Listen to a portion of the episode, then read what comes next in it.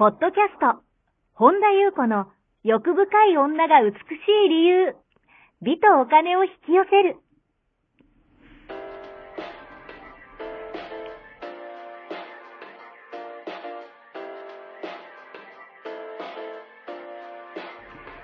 ポッドキャスト、本田優子の欲深い女が美しい理由は、1万人の女性をコーチしてきたメンタル美容研究所代表、本田優子が、幅広い知識と自らの経験をもとに、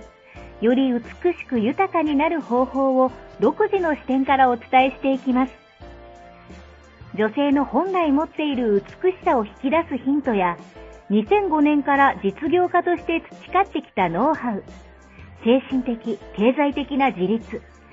自由奔放に輝きながら自分の人生を楽しむ意識やメンタルづくりについてお話をしつつ、また、リスナーの皆様の様々な悩みを解決していく番組です。それでは、本日の番組をお楽しみください。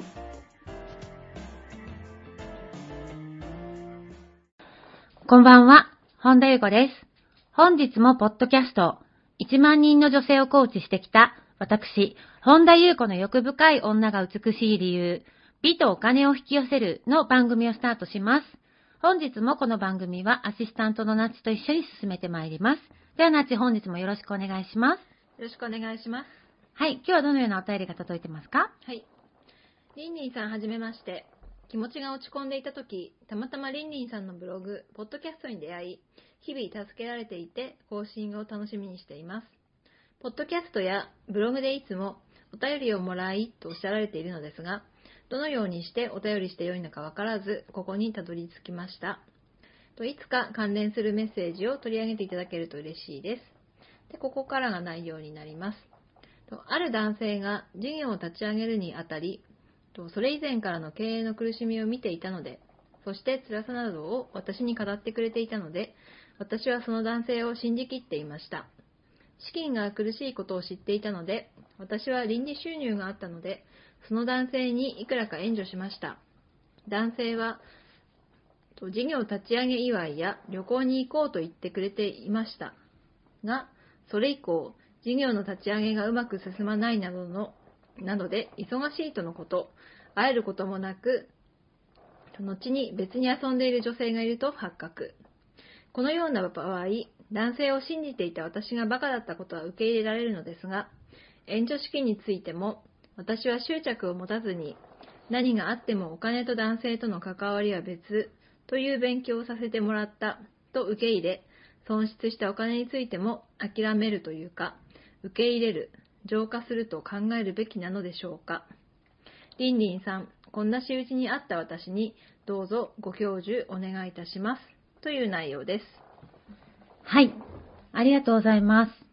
はいえー、ポッドキャスト、ブログをね、あの、聞いてくださってるということで。よくね、あのーお便りをね、どこにしていいか分からずって言ってね、なんか、連絡をいただくんですよね。で、なんか結構探して、私のオフィシャルサイトから探して、その、コンタクトっていうところから多分、んお問い合わせかコンタクトから来ていただいてると思うんですけど、これね、すごくよく言われるので、ちょっとね、もう、あの、対策を考えようかなというふうに実は思っています。まだね、ちょっと、どういう対策か、あの、わかりにくいってすごく言われるんですよ。うん結局何かしらでこうやってお便りいただくんですけど、あのー、2年前だっけ？うん合宿した時に、はいはい。なんかラ LINE アット作るだけ作って、あの、公式なんか LINE アット作って、あの、そのまま使ってないよ。それを多分も、もしかしたらそれっちの方がなんか早いのかなとか、うんちょっと今いろいろちょっとあの、対策をね、ちょっとこれから考えるので、ちょっとお待ちください。うんでもこちらで大丈夫です。ありがとうございます。はい。えっ、と、詐欺、まがいにあった時の考えというね、題名ではいいただいたんですけどね、私ね、今、うんこのね、お便りを読んでね、ちょっとナッチに喋っちゃったんですけど、ちょっといや、これは放送で喋るからって言って、私もですね、会ったことがあるんですよ。なんて言うんですかね。あの、私はもう、かなり前若い時なんですけど、うんうんあのー相手はね、年上の女性で、詐欺、詐欺まがいというか、私もまあ、うん詐欺ですよね。うん詐欺ですね。あ、のーそれこそお店をオープンするのに、お祝い、うんうんお祝いっていうか、なんかお金資金がちょっと足りないと。あとなんか車が事故ったのに、で、あの、ちょっと修理代がないということで、あなんかそれはおめでたいし、あの、お店オープンするのはおめでたいし、なんか、すごい、ちょっとその、その年上の女性はその時なんか全然お金がなくて大変そうだった話もずっと聞いてたから、なんかそういう相談も受けてたから、なんかしかも私もそんなお金がなかった時だったんですけど、もう忘れもしない33万8000円払ったっていうか、まあ、まあだからね、その時にも帰ってこない覚悟でねうん、やっぱりお金を貸すとかはしないといけないなと、あの、学んだんですけど、まだなんせ私も若かったし、お金がなかった時だったので、超ムカついたんですよ。で、えっと、まあ、その私の体験を踏まえ、えっと、この方のね、あの、メッセージを読んでの、あの、私なりのアドバイスもちょっとお伝え、後でさせていただきたいんですけど、その時私は何をしたかというと、えっと、そのままその女性が消えたわけではないんですよ。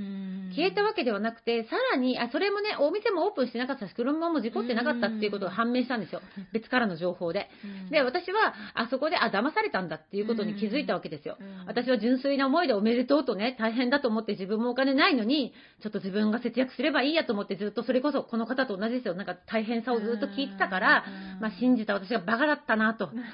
本当にね、高い勉強代、なんか勉強代だったなってその時は思ったけど、まあ腹渡に家くり返ったわけですよ。ムカつくなと思って。で、あのーただですね、その方は私から消えたんじゃなくて、さらに私に近寄ってきて、なんか、まだお金がない、どれぐらいないのかももう知らないけど、でもなんかあの、ない感じでね、なんかさらになんかこう頼ってこようとした感じとか、い。ろいろ私はなんかもう、その時の私は、なんか、もうね、この人となんかもう、あの、口も聞きたくないし、その、もう声、もう存在自体消えてほしいと思って、で、私は、まあ、あの、そのままいて、もしかしたら返す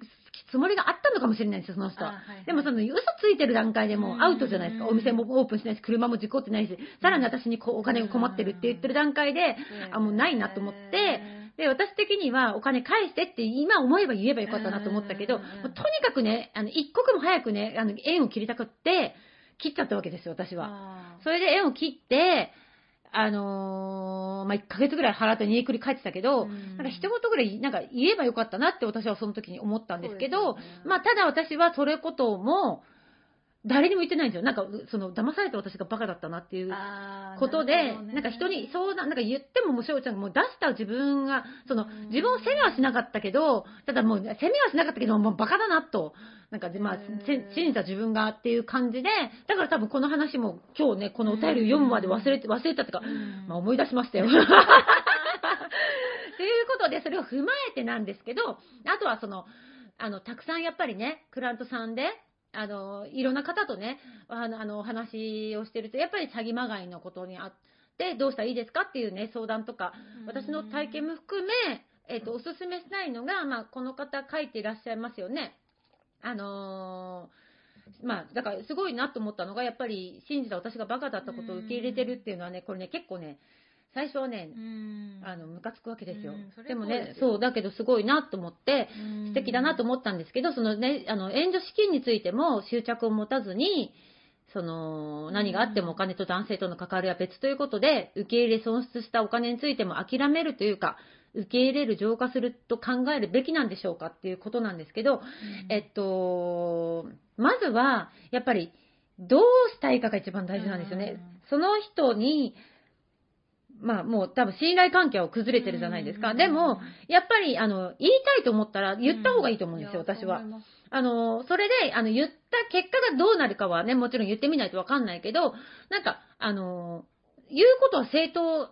であるから、あの、そこで、なんかこう、浄化しなきゃとかは、うん。なあの、言いたかったら、あの、言った方が私はいいと思うんですね。で、私はなんか今考えれば言えばよかったなって、私もその若かったから言わなかったけど、でコリンは何も言わなかったの？あの自分が騙されてるっていうのをあ分かってますよっていうのも言わず？あ、それだけは言う。あもうとにかくあなたとはもう今後一切、なんか、あの、とにかく信頼できませんしか言わず、ああそうなんだ。なんか返してともか、なんかもうそれも、もうそれすらもなんかちょっともう、もうとにかく嫌だったただ、あの、なんか騙されたのは私知ってますよみたいな。えー相手どんな反応してたんですか？みたいな。超なんか、すっごいおとぼけてて、えー、すごい。なんか、あの、急になんかよくわ、よくわかんないみたいな。え、もうそれがマジでもうなんかさらにむ、うん、なんか、あ、本当にちょっと頭おかしいなって私は思ったわけですよ。やっぱり世の中にはね、そういう、で、私はその後ずーっと延々ムカついた、延々とっていうか、しばらくムカついてたけど、あの、ただですね、その、えっと、もう本当に心から納得してることがやっぱ大事なんですよ。で、その後私は納得に持っていったんですけど、であの無理やり納得させようとすればするほど、そこに苦しさが伴うんですよ。で、その苦しさが現実化するんですよ。その自分の中でモヤモヤしてる苦しさが、だからやっぱり本当に心から納得して、これはもういい勉強代だったって納得したんだったら、もうスパンっていった方がいいです。で、私は最後スパンっていけたけど、先になんか、あの、とにかく嫌が先だったから、ちょっと私はね、苦しみを伴う期間があったから、その苦しみを伴っている期間って、あの、あんまりいいね、現実化に起こってないんですよ、はっきり言って。自分が起こし、それも起こしてるんですけど、だから、まずは、本当の、自分のね、本当の気持ち、えっと、その、あの、これも浄化しなきゃとか、受け入れなきゃとか、受け入れようかなとか、あの、いい勉強代っていうのは、その前に本当の気持ちをまず自分が受け止めてあげること、そのままずムカつくとか言ってやりたいとかっていうことをまず、じゃないと、その、それをすっ飛ばして、これも勉強代っていかないんですよ、人間の気持ちってやっぱり。そんな急にいかないから、まずは本当の自分の気持ちを、まず自分がどう感じてるのか。それで、うんと、なんか、私私はなんか、こう、多分言いたい、言いますね。言いたいってなったら言った方がいいし、本当に心から納得してたら、あの、もう本当に縁切りって、その人と縁切りたいってね、あの、思うんだったら縁切った方がいいと思うんですよね。で、私はでも結局縁切ったことはもう大正解だと思ってて、結局そういう人と絡んでる時点でもういろいろ自分の波動も落ちるし、運も悪悪くなるしっていうことでね。で、やっぱね、つくづく思うのが、やっぱね、付き合う人ってね、あの、本当にね、注意した方がいいです。どれだけね、例えば自分の周りにね、まあ、あのいっぱい自分の周りすべていい人に恵まれてたとしても、その中でたった一人だけ、そういう人との交友が、すべての月をね、持っていかれちゃう、相殺されてしまうことってあるんですよ。あ。のね、月を吸い取る人みたいな。で、本当いるんですよね。で、その、なんだろうな、こう、その時に、なんか、で、その、この間っていうか、ちょ、まあ、ちょっと何ヶ月か前だけど、また別のね、あの、クライアントさんからもやっぱ詐欺に、みたいなことにあったって言って、なんか、なんで人、人を騙すんだろう？本当にわかんないって言ってたけど、私もね、本当にわかんないんですよ。で、でもやっぱりさ、あの、良心っていうものはない、あの、良い心ね、でないのかなってね、思ってもやっぱり多分ね、良心っていうのはそういう人ってないんですよ。すっとぼけられるんだもん。すごいな。だから欠けてるんですよね。だからモラルもなければ何もないっていうね。良心の崩壊ですよね。だから人平気なんですよね。で多分だから罪悪感もないんですよ、そういう人は。だから、だ、だけど、その騙す人っていうのは騙された相手からやっぱ恨まれますよね。その恨みっていう波動、あの、思念というか、あの、念ですよね。っていう、あの、波の素粒子が、なんか弾丸のようにね、うん。あの、突き刺さってくるから、うん。結局その素粒子ってその軸とかも超えていくから、あの、結局騙した人っていうのは何かしらの、なんか、報いを受けることになるんですけど、やっぱ自分のね、やったことっていうのは返ってくるかうんら、だけど、その、気をつけた方がいいのは、あの、騙された方ですよね。うん。もうその念をずっと放ってると、うん。放ってると結局自分の現実はよく苦しい現実が来るんですよ。うんだから、あのー法的な手続きを取るなら取る。あやれることやった、ね。やることをやる。うん法的な手続きだったりもやれることをやったら、うん。あとはもう勉強したと思って、もう忘れるようにもう持っていくしかない。うん。じゃないといつまでも恨んでたら、その憎しみの念が今度は自分を襲ってくるんですよ。うんで、私も気づいたんです。なんかね、ムカついてたから、なんかもうイライラしてたっていうかうん、で、私人に言うのもなんか、なんか、なんかもう騙されたの私だし、うんなんか、って思って、なんか一人でイライラしてたけど、その時っていうのは全然ね、うんあの、いろんなね、嫌なことが起こるんですよ、やっぱり。だから、なんか、あのーなんでしょうね。もうやることやる。うんうんうんやるべきや、自分がやりたいと思ったら、あの、やった方がいいと思います。法的なことでも。そしたら、あとはもう忘れる勉強代。にしてもいいし、もしくは昔の私みたいにもう関わることも嫌だ。本当もう勉強代でもいいやと思ったら、うんそこは本当にご自身に、あのー解いていただきたいんですよね。で、なんかこう、やっぱりね、先ほども言いましたけど、人付き合い、周りに、もう、例えば10人、100人いい人に囲まれてても、たった一人で、あの、運気ってね、ずっとーんって下がるから、本当にね、気をつけた方がいいなと思うんですよ。でうん、そういう時に、見てわかるのが、私の中で指針にしてるのは、やっぱね、ついてる人って、はいはい。やっぱね、生き生きしてるんですよ。うんあの、その、あの、なんか、外側がキラキラとか生き生きとかじゃなくて、うん内側から、なんていうの、こう発してるんですよね、やっぱり。なんかこう、そういう波動が出てるから、あと、やっぱりね、なんか、警戒心も最低限大事だと思うんですよ。やっぱりね、うんそういうのをこう、こう、なんか、自分がこう、不幸な話、大体そういう人って不幸な話をしてきたり、あとその、なんか私のこと信じて、信じてって言うんですよ。でね、あの、私の中で、あの、これね、一つの指針としてて、自分のことを信じて信じてっていう人は、信用しない方がいいです。だって信用できる人って自分からん信用,、信用しろって言わないですもん。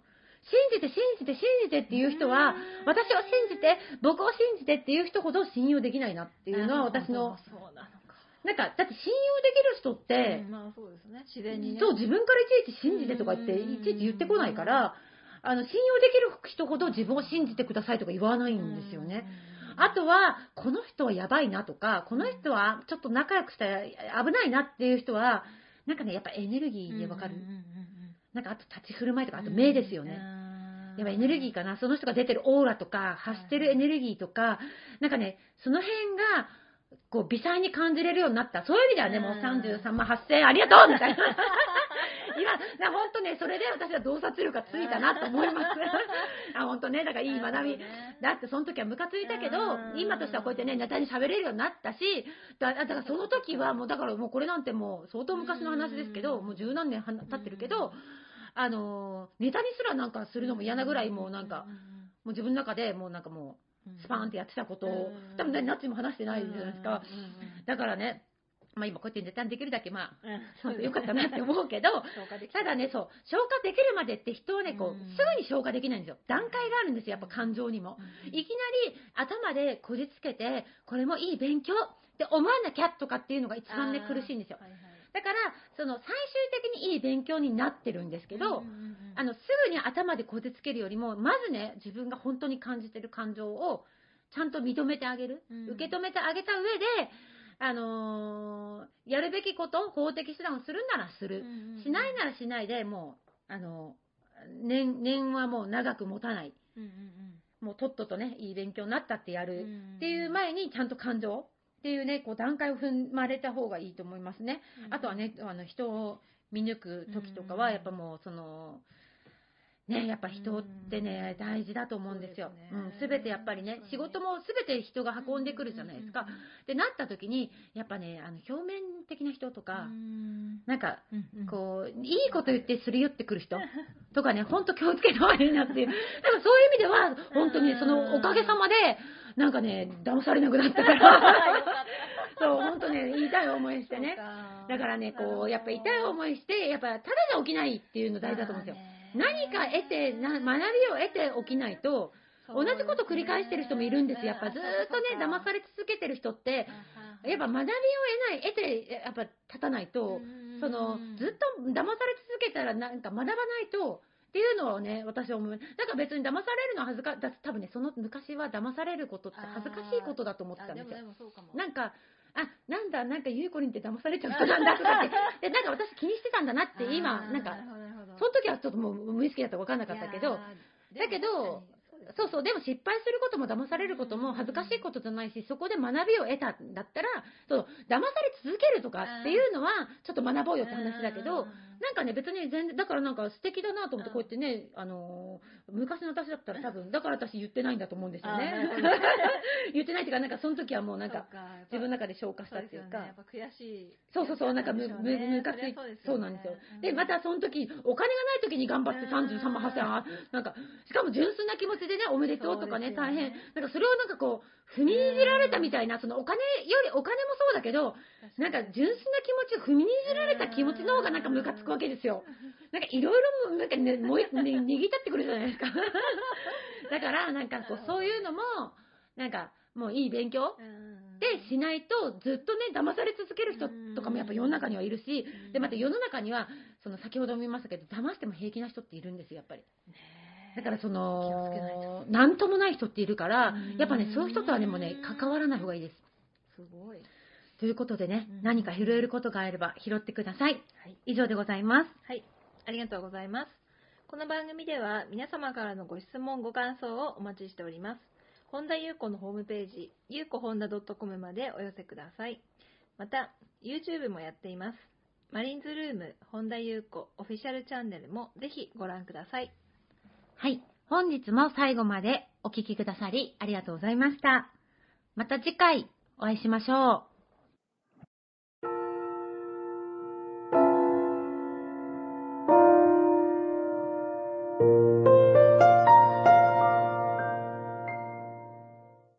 本日のポッドキャストはいかがでしたか？この番組を聞いてくださったあなたにプレゼントがあります。お申し込みは、本田裕子オフィシャルウェブサイトにアクセスし、ポッドキャストページを開き、必要事項を入力してください。ご送信いただいたすべての方にプレゼントをお送りします。美や豊かさを引き寄せる有料級の役立つ情報を無料でお届けいたします。URL は http コロンスラッシュゆうこほんだ .com スラッシュです。また番組では、本田ゆう子への質問や感想をお待ちしています。同じく、本田ゆう子オフィシャルウェブサイトにアクセスし、お問い合わせフォームからお申し込みください。それでは、また次回お会いしましょう。